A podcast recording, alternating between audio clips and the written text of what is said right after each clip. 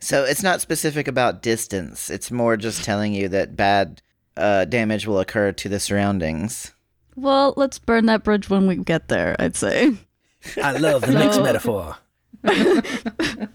For now, maybe um you know, we we could like theorize about this for for a long time, but if we end up in like a really really spacious chamber underground or something, maybe we can just go to the well and it'll all be fine. The problem is how do we get there? Will you, my friends, help me bear this burden? And Errol will look over at at Lothario's brother and say, uh, "No offense."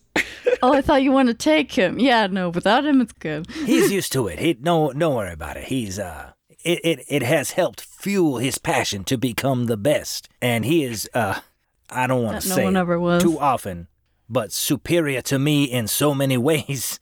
But uh I, I, I like to attribute it to his naming. Anyway, um yes, I will help you, but I need to to inform my family that that's what I'm gonna go be doing.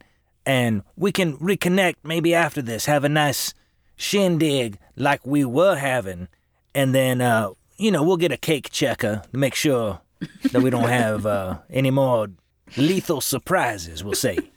No more Trojan cake. Yeah, yeah, that's right. And so I'm gonna go ahead and communicate to my family and Joyce, like, hey, I'm gonna go help out Errol.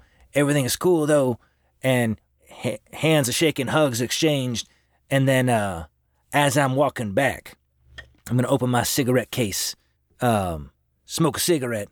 I don't know if I can invoke a flaw currently, because mechanically in LURPS, I have the flaw of addiction. Now, I'm not saying Lothario is addicted to cigarettes, because he's been smoking every day for five years, and if he's not addicted by now, he's never going to be addicted. So he's fine. Uh, but I'm going to say, hey, Errol, I couldn't help but notice the lethality of the licorice that you are distributing. So I think I was wise to never take licorice and consume it from you. Did you know that? And then I'll puff on my cigarette ironically. I guess everybody has their flaws. And he grabs another piece of licorice and eats.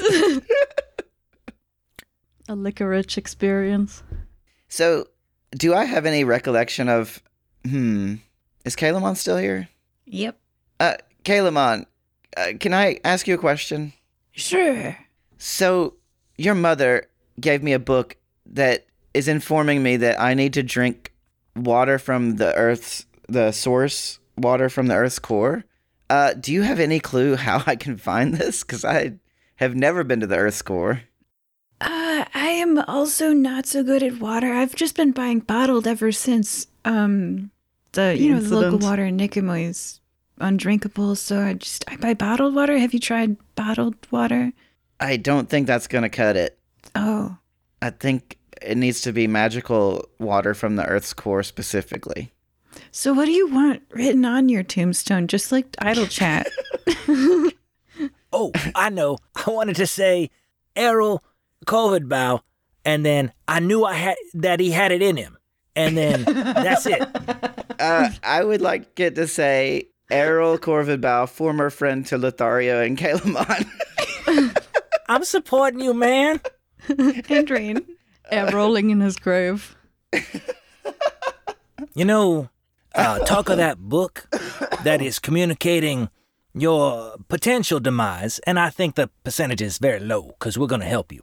Uh, turns out I got a book and I have not read it, and maybe the clue is in my book. So I'm going to open my book and start reading the, the pertinent passages that the GM will convey to me.